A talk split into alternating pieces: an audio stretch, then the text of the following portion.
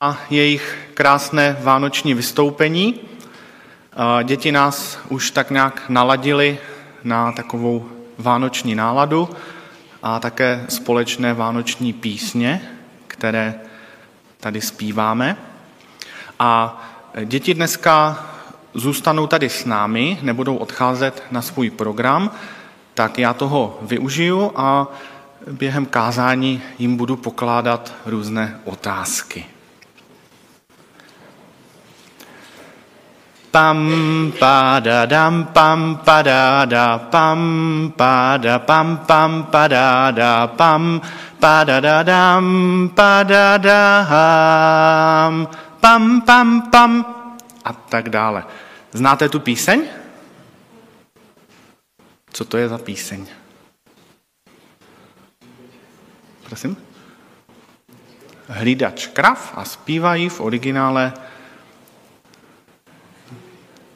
Jaromír Nohavica. Správně. Znáte tuhle píseň? O čem je? Děti se zeptáme, znáte tu píseň? No, Maty? Tak, přesně tak. O pánovi, který chtěl být hlídačem kráv a také o tom, že se nikde nedozvěděl, jak se hlídají krávy. Milí přátelé, milí posluchači, milé děti, písní Jarka Nohavice jsem uvedl dnešní kázání, protože ta píseň s dnešním kázáním tematicky souvisí. My ale v kázání nebudeme obrazně řečeno hlídat krávy, ale budeme hlídat ovce. Budeme dnes hovořit o pastýřích. Pastýři totiž ve vánočním příběhu Ježíšova narození hrají velmi důležitou roli. Zeptám se dětí, chtěli byste být pastýři? Jo nebo ne? Ne? Proč ne?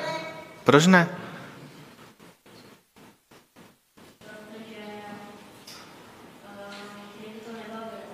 Nebavilo. A proč by tě to nebavilo?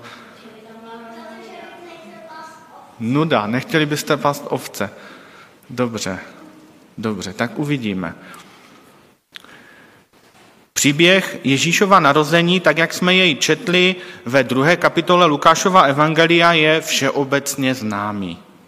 Josef s Marií putují do Betléma, protože kvůli nařízenému sčítání lidu se Josef musí vrátit do svého rodného města. Betlém je ale přeplněný, všechny ubytovací kapacity jsou obsazené a tak musí Josef s Marií vzít zavděk obyčejnou špinavou stájí pro zvířata. Tehdy Marii přepadnou porodní bolesti a ona ve stáji porodí svého prvorozeného syna. Vánoční příběh dále pokračuje anděli, kteří se zjeví pastýřům a oznámí jim radostnou novinu o narození spasitele. Kromě toho anděle pastýřům sdělí konkrétní fakta. Místo narození Betlém právě narozené dítě zabalené v plenkách a položené do jeslí. Pastýři se vydávají do Betléma, aby se přesvědčili na vlastní oči, že tomu je opravdu tak. A opravdu naleznou Marii, Josefa a novorozeně. S přítomnými lidmi pak sdílejí radostnou zprávu o narození Krista Spasitele, společně se radují a oslavují Boha. A pak se opět vracejí zpátky do práce. To všechno víme a tak je to zapsáno v Bibli. Ale když se na ten vánoční příběh, tak jak jej popsal evangelista Lukáš, podíváme podrobněji, tak zjistíme, že v tom příběhu se vlastně skrývají příběhy dva. První příběh je o Josefovi z Marii, kteří putovali do Betléma. Popis jejich příběhu vrcholí sedmým veršem, Lukáš 2.7. I porodila, tedy Maria, svého prvorozeného syna, zavinula jej do plenek a položila do jeslí, protože se pro ně nenašlo místo pod střechou. A na tomto místě ten první příběh končí. Nějakým lidem ubytovaným ve stáji se narodilo dítě. Nic víc, nic míň. Žádná informace o spasiteli, žádná zmínka o Ježíšovi. Prostě se nějakým lidem narodilo dítě. A teď střih. A od osmého verše se odvíjí úplně jiný příběh. Najednou jsme v úplně jiné situaci, na jiném místě a s jinými lidmi. Lukáš 2.8. A v té krajině byli pastýři pod širým nebem a v noci se střídali v hlídkách u svého stáda. Setkáváme se s pastýři, kteří konají svou běžnou práci. Děti nám na začátku řekli, že by pastýřmi být nechtěli, protože je to nuda, protože by je to nebavilo. Ale řekněte mi, co tedy ti pastýři dělali, jaké měli povinnosti, jaké měli úkoly, co myslíte? Výborně. Hlídat, aby neutekly ovce. Co ještě?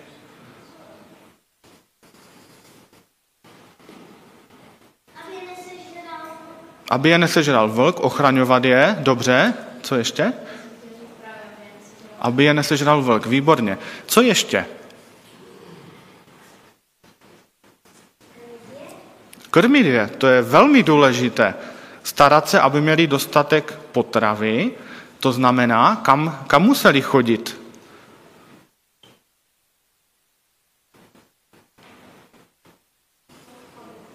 No, na pastvu, tam, kde byla ta nejlepší tráva. Co ještě?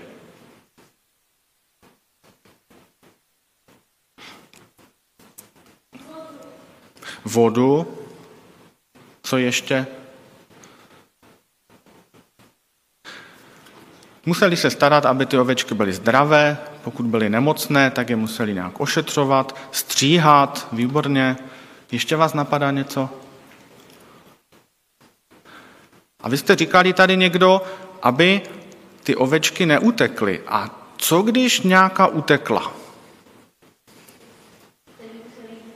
Tak ji museli jít hledat. A my máme v Biblii podobenství o ztracené ovečce, o tom, že ten dobrý pastýř se postará i, to, i o tu ovečku, která utekla. Musí jít za ní a musí ji přivést zpátky. Pastýři to měli třeba tak, že měli takovou osobní zodpovědnost za ta zvířata. Když mu ta ovečka utekla a nenašla se, tak ji musel zaplatit, protože ji špatně hlídal. A také třeba, třeba byl běžný zvyk, že když hlídali v noci ta stáda, tak si někteří pastýři lehli před ty dveře toho výběhu, aby jim ty ovečky neutekly. Oni je doslova hlídali vlastním tělem, aby ty ovečky neboukly do těch dveří a neutekly. Tak tam leželi napříč a takhle je hlídali. Pastýři v noci hlídali svěřená stáda a vůbec netušili, co se právě děje kousek od nich v Betlémě. A těmto pastýřům se zjevují anděle, kteří jim sdělují tu úžasnou zprávu. Lukáš 2.11. Dnes se vám narodil Spasitel Kristus Pán v městě Davidově. A jsou to právě pastýřové, kteří putují do Betléma a tu dobrou zprávu o narození Spasitele sdělují ve stáji přítomným lidem. Protože lidé v Betlémě, než přišli pastýřové, věděli a viděli jen to, že se tam narodilo nějaké dítě. Až teprve pastýřové otevřeli nový význam této skutečnosti. Pastýřové přinesli informaci, že se takto narodil Spasitel Kristus Pán. Pastýřové mají ve vánočním příběhu nesmírně důležitou roli, protože právě oni propojují narození dítěte ve stáji s informací o tom, že takto na svět přišel spasitel zachránce. Přemýšlel jsem, jak to popsat, jaká byla v té chvíli funkce pastýřů.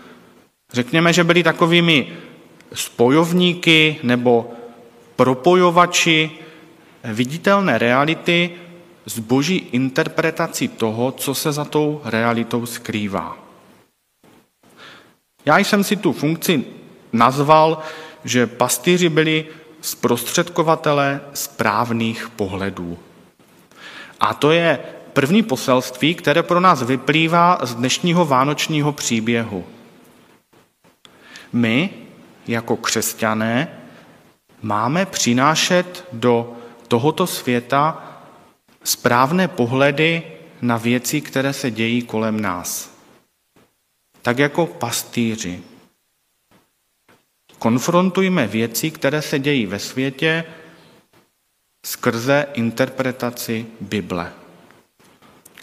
Co na to říká Bůh? Co ty věci opravdu znamenají? Třeba proč slavíme Vánoce? Jaký je pravý smysl Vánoc?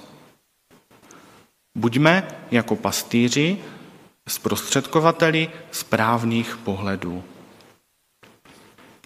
Přemýšleli jste někdy nad tím, proč to byli zrovna pastýřové, obyčejní, nevzdělaní lidé, kteří dostali od Pána Boha privilegium dozvědět se jako první tu úžasnou zprávu o narození Spasitele a sdělit ji celému světu? Proč to pán Bůh nezdělil učeným farizeům, kteří se vyznali v písmu a spasitele očekávali? A nebo proč pán Bůh rovnou do stáje v Betlémě nepostavil anděli, kteří by to, co se stalo, krásně popsali přímo na místě? Proč pán Bůh zvolil takovou poměrně nelogickou a složitou cestu a vybral si zrovna pastýře? Pokusím se na tuto otázku zodpovědět třemi skutečnostmi. Za prvé, Pánu Bohu záleží na obyčejných lidech. Tady bych trochu navázal na předcházející kázání, které jsme na posledním nedělním setkání K2 vyslechli od Mirka Horňáka. Pamatujete si, o čem Mirek před minulou nedělí kázal? Jaké to bylo téma? Dvě jména. Jedno mužské, jedno ženské. Simeon a Anna, výborně. Děti tady s náma nebyly, protože děti byly na nedělní besídce, tak já se zeptám dětí, jestli pak víte, kdo to byl Simeon a Anna.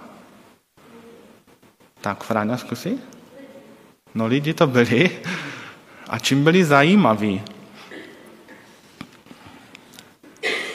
Víte, víte někdo, nebo někdo z dospělých?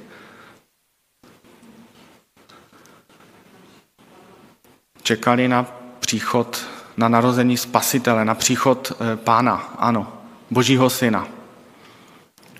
Eh, kdybychom řekli, že to byli nějaký dědek a bába, o kterých se píše v Bibli, nebyli bychom daleko od pravdy. Byli to úplně obyčejní lidé. Mirek o tom minule hovořil. Ale to není úplné. Simeon a Anna měli mnoho společného a velmi cenného. Důvěřovali Pánu Bohu, byli pokorní, zbožní a ve své víře vytrvalí. Co na tom, že je přehlížel celý velekněžský dvůr a všichni vzdělanci? Pán Bůh je odměnil tím, že se mohli osobně setkat s Ježíšem, spasitelem světa a požehnat mu. Když přišli Josef s Marií osmého dne po narození do jeruzalemského chrámu, všichni kolem nich, kteří tehdy byli v jeruzalemském chrámu, viděli jen obyčejné novorozené dítě. Ale Simeon a Anna viděli Krista Spasitele. A oni tehdy vůbec nebyli v Betlémě, když se Ježíš narodil. Oni svým oddaným způsobem života a zvláštní boží moci poznali, že to dítě je spasitel, zachránce světa. A opět jsme u vnímání reality. Jedna věc je, co vidíme, a druhá věc je, co to opravdu znamená. Druhé poselství, které vyplývá z dnešního textu, je, že pán Bůh si cení obyčejných lidí a zvláštním způsobem je obdarovává. Máme dnes před očima pastýře, minule Simeona a Annu a možná se i ty považuješ za obyčejného nenápadného člověka, který ničím v tomto světě nevyniká. Nejsi žádná celebrita, nejsi známý youtuber, nemáš nějaké zajímavé akční zaměstnání a třeba nemáš ani moc peněz. Ale tvoje hodnota spočívá v Bohu.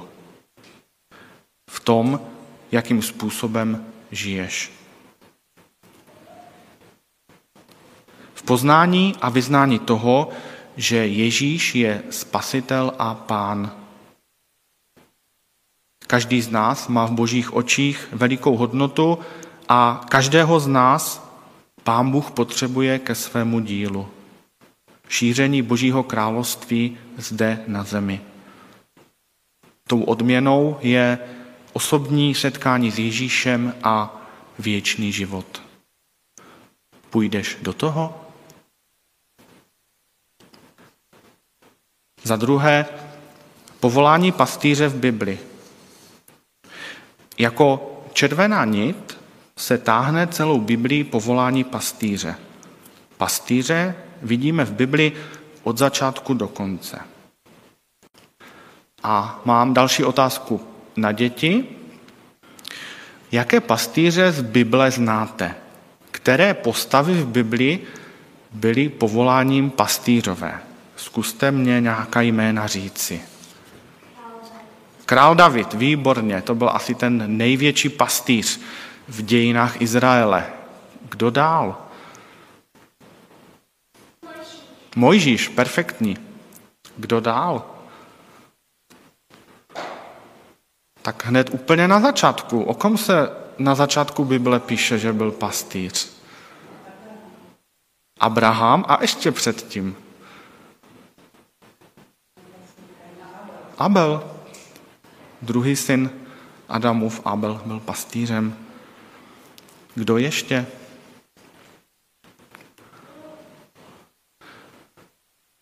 Všech dvanáct synů Jakobových, když přišli do Egypta, čteme v Bibli, že to byli ti pastýřové, kteří přišli, když, když byl hladomor a potřebovali pomoct. A mnoho dalších.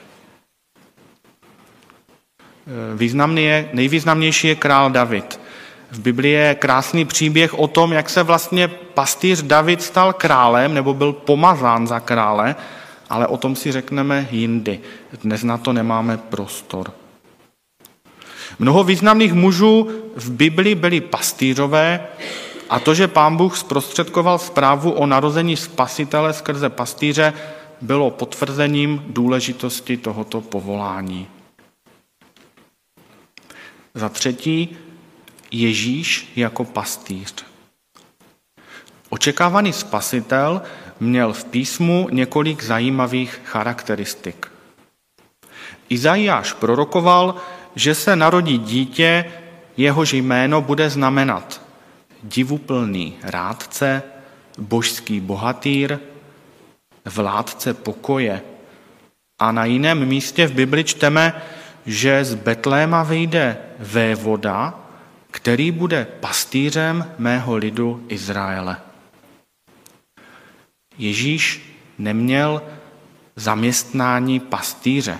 Čím byl Ježíš, když byl potom dospělý? Víte, děti? Tesař.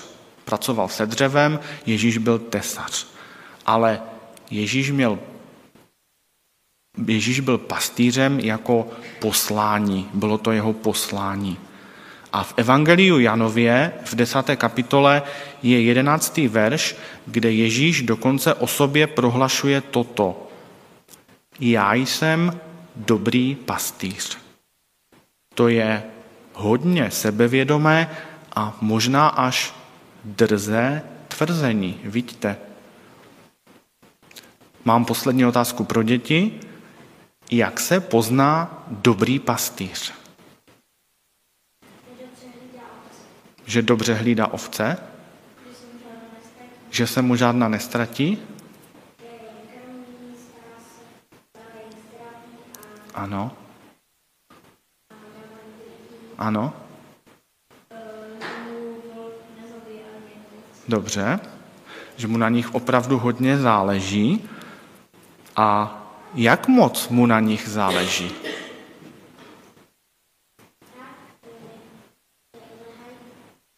Mhm.